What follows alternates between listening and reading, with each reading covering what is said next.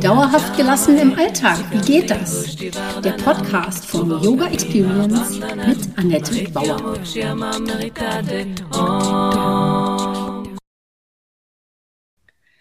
Hallöchen, schön, dass du da bist. Heute habe ich im Podcast wieder ein Interview, heute mit Lorna Neuber. Mein Name ist Annette Bauer, ich bin Yogalehrerin Yoga-Therapeutin, Yoga-Coachin. Meine Vision ist es, Yoga von der Matte in den Alltag zu holen. Mit meinen Yoga-Hacks kommst du locker durch die Woche. Und wenn du wirklich dranbleiben möchtest, komm doch einfach in meine Facebook-Gruppe Annettes Yoga Lifestyle Hacks und hol dir Tipps und Tricks ab, wie du dauerhafter gelassen bleiben kannst. Jede Woche stelle ich eine Übung vor und freue mich, wenn sie dir im Alltag hilft. Und mein Podcast heißt eben auch so, Yoga für dauerhafte Gelassenheit im Alltag.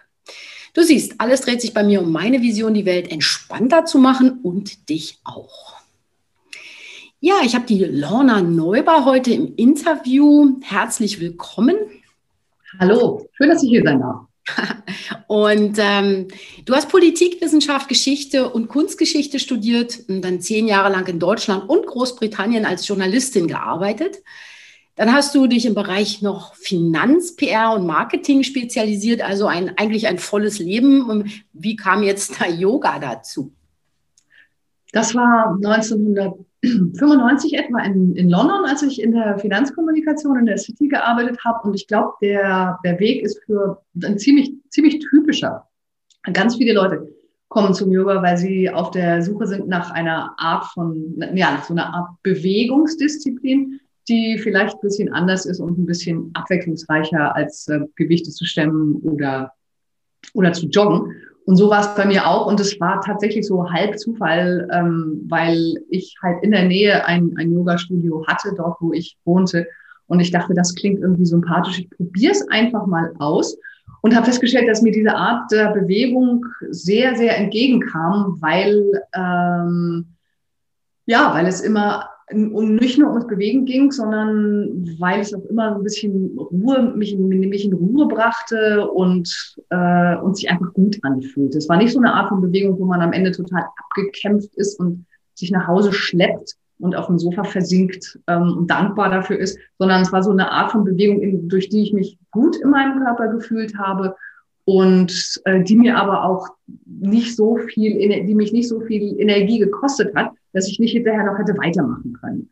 Und die ganzen Dinge, die da eigentlich noch dazugehören, dass da auch eine Lebensphilosophie dahinter steht, das habe ich eigentlich erst nach vielen, vielen Jahren so nach und nach begriffen. Und da bin ich viel, viel später rangekommen als an, als an das Bewegen. Ähm, man muss auch dazu sagen, dass mir die Bewegung wahrscheinlich deshalb entgegenkam, weil ich auch immer schon ähm, was bewegt, was in Bewegung gemacht habe. Ich habe früher als, äh, als Kind Ballett gemacht und dann Jazz, Tanz. Und dann ist man natürlich in Anführungszeichen gut in den Asanas. Und ich glaube, das sind die Leute, denen, denen Yoga tatsächlich entgegenkommt. Zumindest die, die körperlichen Anteile des, äh, des Yoga. Aber wie gesagt, so über die Jahre habe ich dann festgestellt, hey, da geht's ja eigentlich nicht nur ums Turnen, äh, sondern da stecken noch eine ganze Menge andere Sachen dahinter, die, die mehr sowas mit Lebenseinstellung zu tun haben. Aber ich stellte fest, dass mir auch das eigentlich sehr, die, diese speziellen Aspekte sehr entgegenkamen. Und so hat mich Yoga seit, wie lange ist das jetzt her? Naja, seit 1995, aber mit, auf ganz unterschiedliche Weise immer weiter begleitet. Ähm, ja, und da spielt natürlich die Lebensphilosophie oder diese Yoga-Philosophie wahrscheinlich oder diese äh, Haltung oder Sichtweise auf das Leben auch nochmal rein. Du unterrichtest vorwiegend Frauen. Ähm, wie kam es dazu und was hat da die Göttin Parvati mit zu tun?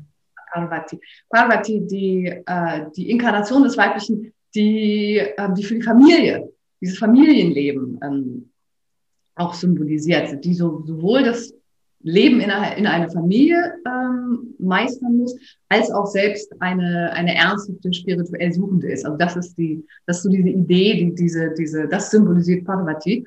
Ähm, und zwar auch teilweise äh, so Umstände und, und reingerutscht in, in bestimmte Aspekte. Und ich habe angefangen, ich habe meine erste Ausbildung angefangen, unmittelbar nachdem meine erste Tochter geboren war. Und das war natürlich eine Zeit, in der sich für mich vieles verändert hat. Und ich habe festgestellt, wie, wie Yoga da geholfen, wie, wie sinnvoll Yoga da war als, als Begleitung für, für Umbruch, für, für Veränderungsprozesse. Ähm, Wobei ich gestehe, ich habe vor allem deshalb ähm, und angefangen, Schwangere und, und Mütter äh, in, der, in der Zeit nach der Schwangerschaft zu unterrichten, beziehungsweise auch diese Sachen zu machen, neben den Stunden, die dann immer so nett für normale, die dann immer so nett normales Yoga heißen, weil ich äh, gesehen habe, dass es da einfach einen großen Bedarf gab und weil ich feststellte, ich gehe gerne mit, mit Frauen um, die durch diese Phase hindurchgehen.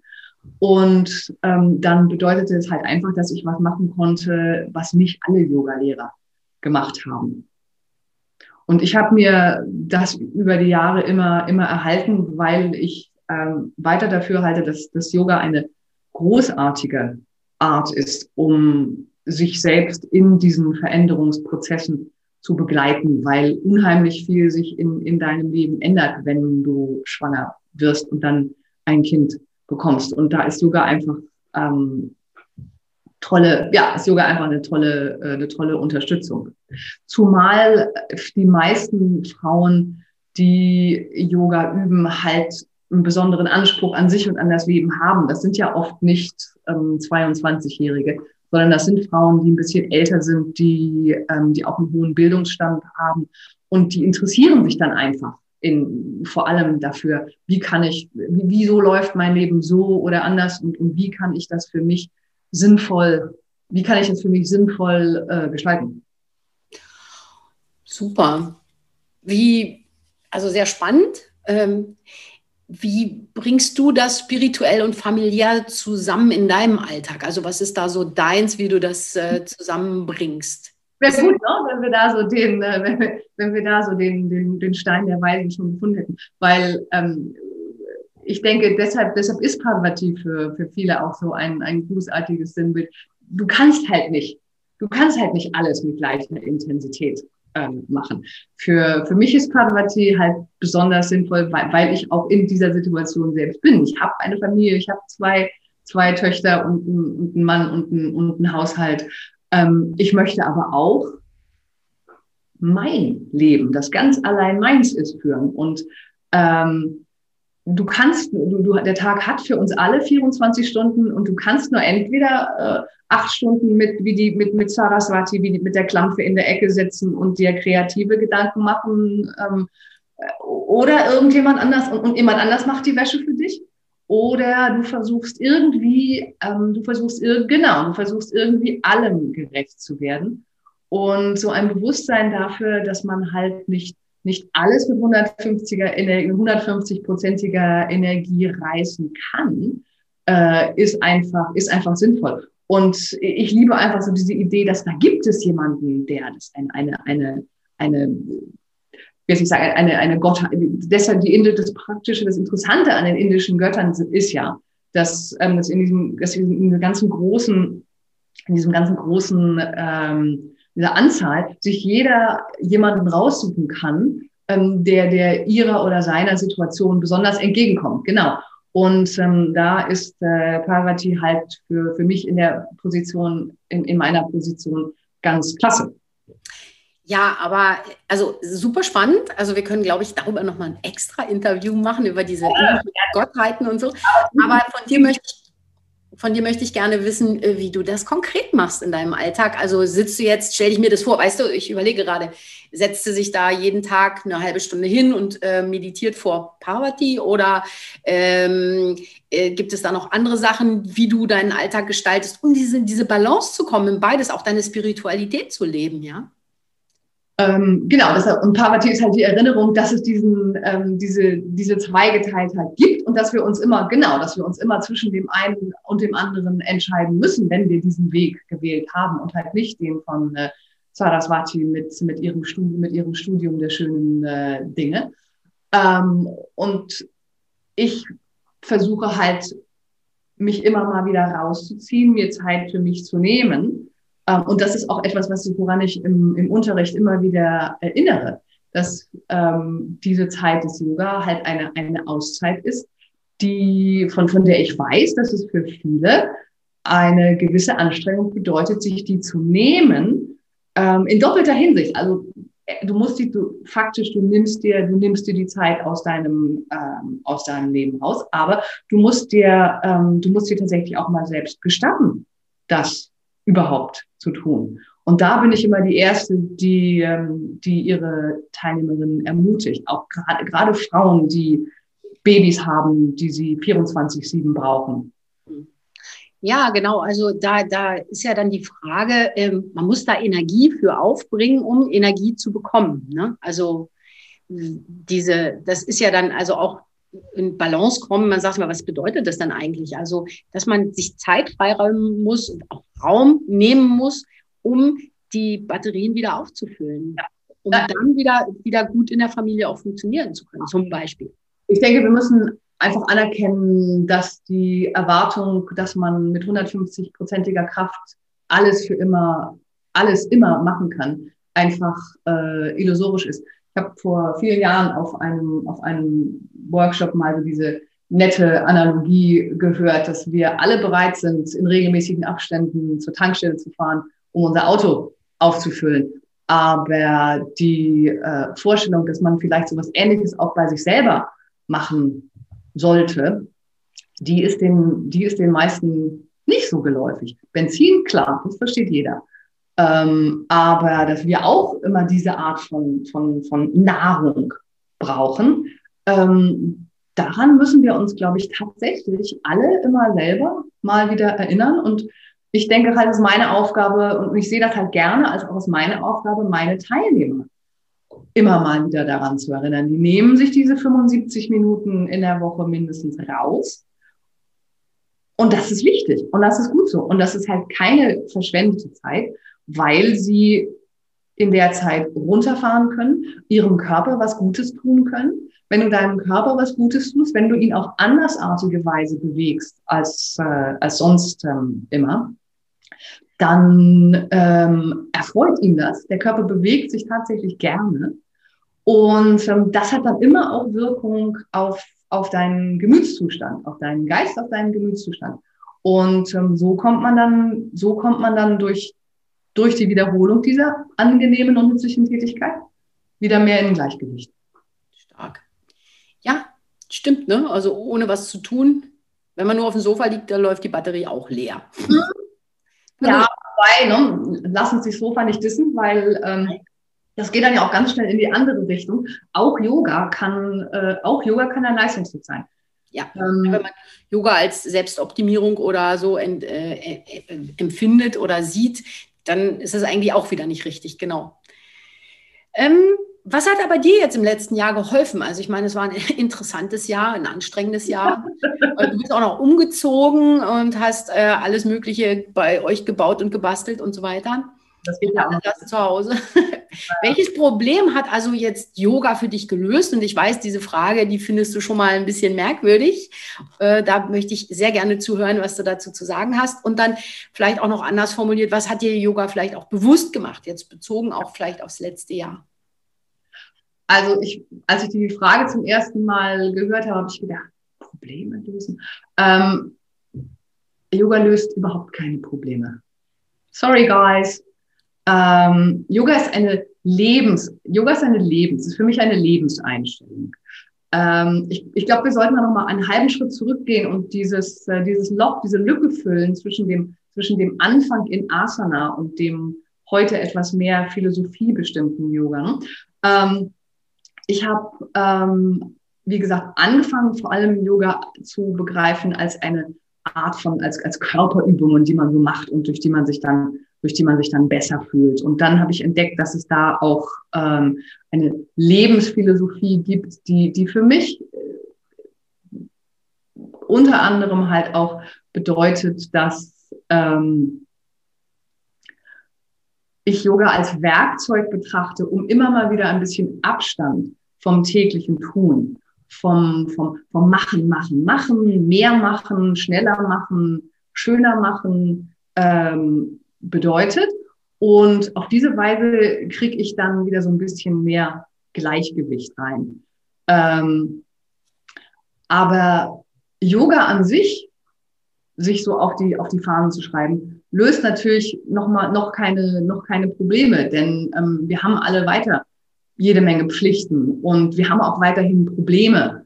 Ähm, also falls jemand jetzt denkt, ich brauche nur, ich brauche nur Yoga zu machen, ähm, allein Asana zu machen, allein sich ähm, auf der, allein auf der, auf der Matte zu turnen, ähm, löst wahrscheinlich, löst vielleicht so ein paar, löst vielleicht ein paar Verspannungen im Nacken, was ja auch schon eine gute Sache ist. Ähm, aber wird wahrscheinlich dein Leben an sich nicht ändern. Ähm, dein Leben kann sich in dem Moment ändern, wo du tatsächlich es etwas mehr von außen betrachtest, um ja, um einfach buchstäblich zu re reflektieren. Wie sieht mein Leben, wie sieht mein Leben aus? Fühle ich mich in dem Leben eigentlich wohl, so wie es sich jetzt entwickelt hat? Ähm, das ist mal das eine. Ähm, das ist schon schwierig. Und danach wird es dann richtig schwierig, nämlich in dem Moment, wo du denkst, sollte ich da vielleicht was verändern? Weil das wirklich, genau, sollte ich vielleicht irgendwelche Gewohnheiten aufgeben? Und das ist wirklich furchtbar schwer. Ähm, also, Entschuldigung, schafft in, zwischenzeitlich durchaus vielleicht noch mehr Probleme sogar. Ja, genau, genau. Und ich denke, es ist wichtig, äh, so diese, diese, auf, auf diese Geschichte immer mal wieder hinzuweisen, weil, wie gesagt, sich nur Yoga auf die Fahnen zu schreiben, einen bedauerlicherweise halt noch nicht zu einem besseren, besseren Menschen macht. Ja, also äh, im Grunde genommen ist vielleicht dann der zweite Teil der Frage eher so, es macht dir was bewusst, wenn du dich wirklich damit beschäftigst, also nicht nur körperlich, sondern eben auch spirituell oder geistig. Und äh, vielleicht sollten wir das Wort Probleme auch löschen und sagen Herausforderungen. Also es entstehen, du kannst Herausforderungen vielleicht manche besser bewältigen, dafür entstehen neue Herausforderungen. Und aber das ist ja die Kunst des Yoga, wie du sagst, so eine so eine Werkzeugkoffer, aus dem man sich dann äh, was rausholen kann, um damit umgehen zu können, um das äh, um im Leben damit äh, arbeiten zu können. Ja, ja, und aber ich finde, es ist auch ähm, wichtig, einfach mal dar darauf hinzuweisen, dass ein Leben ja nicht schlechter ist, ähm, weil es schwierig ist. Das ist vielleicht einfach so. Ich glaube, das gehört auch zu dieser ähm, Suggestion, dass, äh, ähm, dass wir alle immer, immer besser, schneller und schöner werden. Ähm, das ist vielleicht auch gar nicht unbedingt erforderlich. okay, aber äh, jetzt, also das ist super, total spannend, sehe ich auch so. Ähm, was könntest du jetzt oder äh, an den Hörern als Tipp mitgeben, um da bei sich anzukommen oder äh, um jetzt sozusagen vielleicht auch jeden Tag eine ganze Kleinigkeit umzusetzen oder eine Großigkeit? Was immer du jetzt im Angebot hast, ich nehme es. du nimmst alles mit. Naja, ähm, wobei das Interessante ist, je mehr ähm, von diesen wohlgemeinten Tipps du dir so anhörst, desto mehr stellst du fest, dass du ja eigentlich auch gar nicht so viel Zeit hast, all die guten Dinge in dein Leben einzubauen, die andere Leute, ne? Die andere Leute einem so äh, vorschlagen. Nee, ähm, was mir in den letzten hm, in den letzten Monaten, ja, was mir in den letzten Monaten ganz, ganz ähm, deutlich aufgefallen ist, ist, dass ähm, wir bei allen neuartigen, interessanten Problemen, und ich finde, da ist das, das Wort Problem mal absolut angezeigt, die wir gerade in, den, in dem letzten, im letzten Jahr hatten, wir doch unheimlich viele Gründe haben für, für, unsere, für unsere Existenz, für unsere Existenz und auch für unsere Art der Existenz dankbar zu sein. Guck, wir sitzen hier beide gemütlich in unseren, in unseren Wohnungen, ähm, können einander können einander hören, können miteinander schwatzen, haben Tasse Tee vor uns, von dem, aus dem wir ab und zu mal nippen, es ist warm, es ist trocken. Wir haben jede Menge Gründe, dankbar zu sein. Ähm, und, und ich sage jetzt einfach mal, nehme mir jetzt einfach mal heraus zu sagen, dass die meisten Menschen, die die Zeit haben und die technischen Möglichkeiten, sich den Podcast hinterher anzuhören, auch viele Menge, viele Menge, viele Gründe haben, um, um dankbar zu sein, weil wir einfach eine ganze Menge Dinge für uns heute einfach funktionieren. Wir nehmen die einfach alle so hin. Also sich einfach mal hinsetzen und kurz überlegen, wie ist es eigentlich, so diesen Abstand wieder zu gewinnen und zu sagen, ich gucke mal von oben drauf und sage, hey, ich habe doch ja. schöne Dinge in meinem Leben. Oder eine Idee von, äh, was läuft, was läuft gut. Und nicht immer nur gucken, oh Mann, die Wand ist immer noch nicht gestrichen, die Wäsche ist noch nicht gelebt, gelegt, das wäre wieder so ein, ne, oder ein, wo Parvati dann wieder zuständig ist. Ne? Ähm, solange wir leben, wird die Wäsche nicht auf ewig gelegt sein. Ne? Ähm, aber es gibt eine ganze Menge guter Dinge, die man sehen kann. Und ich habe den Eindruck, wir gucken alle mehr auf die Dinge, die noch nicht funktionieren oder die, die nicht funktionieren, ähm, statt auf die Dinge, die, äh, die gut funktionieren. Und das ist keine, das ist keine, das soll keine Gesundbeterei sein oder kein, ich, ich ziehe mich jetzt zurück und ich mache ich mach gar nichts, ich mache gar nichts mehr oder, oder ähm, ich negiere das Schlimme in der Welt. Ähm, ich habe den Eindruck, dass das Schlimme ist für uns eigentlich immer viel präsenter als, als das, was eigentlich läuft. Ja, weil man wahrscheinlich so immer so Kopf runter und durch die nächste Aufgabe, die nächste Aufgabe und das muss ich noch machen, das muss ich machen und sich da rauszuziehen, genau diesen Moment zu nehmen, äh, mal den Kopf zu heben, sich einen Überblick zu verschaffen und zu sagen, hey, und was ist ja eigentlich gut? Ne? Also, dass man das zum Beispiel als tägliche Übung oder stündliche Übung äh, in seinem Leben, ne, das ist natürlich jetzt übertrieben, aber dass man immer mal wieder guckt, wie geht es einem damit, wo kann ich dankbar sein, und das zum Beispiel, äh, eine Bekannte von mir macht das auch gerne abends zum Abschluss, entweder ein Tagebuch führen oder einfach im Bett darüber nachdenken, hey, was ist eigentlich gut gelaufen heute? Statt dass man sich wieder grübelt, was muss ich morgen noch alles machen? Oder hätte ich mal dem und dem eine andere Antwort gegeben? Also, dass man sich nicht in diesen Gedankenschleifen verliert, sondern ähm, den Blick hebt und den Abstand ne, immer wieder gewinnt, um dann noch zu sagen, hey, und das war gut, ich habe heute ein Eis gegessen. Oder weiß der Geier, ne? Ja, du hast die Wahl du hast die Wahl, ob du dich äh, in deiner freien Zeit äh, mit all dem ähm, Kram beschäftigst, der ganz bestimmt voll daneben gegangen ist und wo du komplett versagt hast. Ja, weil auch das wird weiterhin wahrscheinlich so bleiben. Du wirst nicht alles mit, mit, äh, mit Bravour hinlegen. Oder ob du sagst, hey, aber das hat mal echt gut funktioniert. Weil ähm, es lohnt sich, sich einfach mal anzugucken, wie viel Zeit man in diesen Schleifen verbringt oh, hat nicht geklappt, habe ich. Ähm, du könntest ja auch in die andere Schleife reinspringen. Hey. Ne? Okay, also gut. Das ist also ein wunderbarer Tipp. Einfach mal Kopf heben, drauf gucken, Dankbarkeit für die Sachen, die sind, entwickeln. Einfach das Sehen. Es geht ja nicht darum, sich zu verbiegen, sondern einfach zu sehen, was da ist. Ne? Ja. Und ähm, ja, wenn man jetzt mit äh, Lorna äh, Yoga üben möchte, also du hast äh, nicht nur Schwangerenkurse oder postnatal, sondern eben auch äh, normales normale Kurse, wo alle rein können. Und, die meisten von uns sind ja ganz normal und, und gerade nicht Erzähl uns doch, was ist jetzt gerade dein nächstes Projekt, wenn du eins hast. Und äh, ich verlinke dann ihre Seite auch gerne in den Show Notes, dass ihr über Lorna noch was lesen könnt und mit Lorna arbeiten könnt, indem ihr euch vielleicht auch bei ihrem Newsletter anmeldet. Aber was, was steht jetzt bei dir gerade an? Also mein Projekt gerade jetzt so für den wahrscheinlich dann doch in den nächsten Wochen beginnenden Frühling ist, dass ich äh, einen Kurzkurs über eine Woche zusammenbauen werde, wo wir uns morgens treffen können und jeweils nur knackig eine halbe Stunde gemeinsam üben, was auch ein neues Format für mich ist.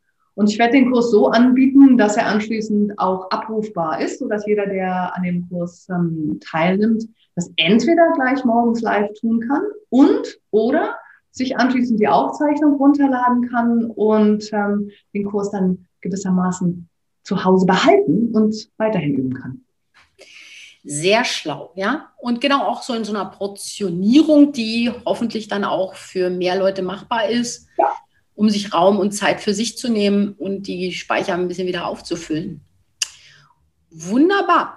Liebe Lorna, ich finde, äh, das war wunderbar, das Gespräch wieder mit dir und ähm, ich freue mich darauf, wenn ich dich mal wieder dann einladen darf. Gerne zu den indischen Göttern vielleicht mal. Ja. Das ist das Projekt, was wir verfolgen sollten. Und ja, Meinen Hörern und Hörern wünsche ich einen wundervollen Tag und verabschiede mich in meine Restwoche.